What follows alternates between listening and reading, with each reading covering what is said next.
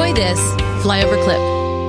Okay, so Jillian Peterson said, Is there a way to treat the distorted taste and smell after? My daughter has been complaining of this so bad she can hardly eat.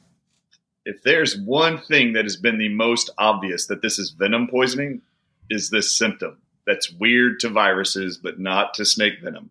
The loss of taste and smell is unique to viper venom, and it's even on the NIH's website. I just sent you the links it's actually titled Mike Adams uh, interview, and okay. you can title it whatever you want. It's a Word document, but uh, share that with everybody. Okay, so there's a few things that work.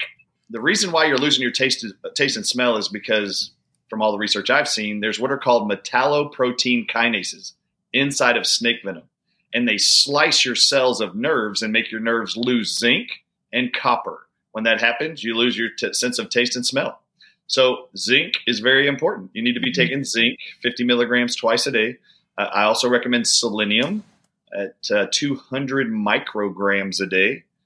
Copper is very important. I've since learned doing all of this research. Are you having a hard time sleeping at night, thinking, what are you going to do about your finances? If you went back to 1920 and you had a $20 bill and you had one ounce of gold, you could go into a men's clothing store and you could buy an entire suit the jacket, shoes, pants, wow. belt everything. Today, what would that $20 bill buy you? It wouldn't you couldn't buy a handkerchief for the $20 bill, but that one ounce of gold would still buy you, even today, it would buy you an entire men's suit, shoes, belt, pants, jacket, everything. That's the difference. But today, that change is happening faster than ever. And we know a guy by the name of Dr. Dr. Kirk Elliott that we've known for over 25 years. He has two PhDs. This is who we're actually using. This is who our friends and family are using. And he's a guy we trust completely. And in today's era, you need somebody you trust. So go to flyovergold.com and learn how to protect yourself against an inflating dollar.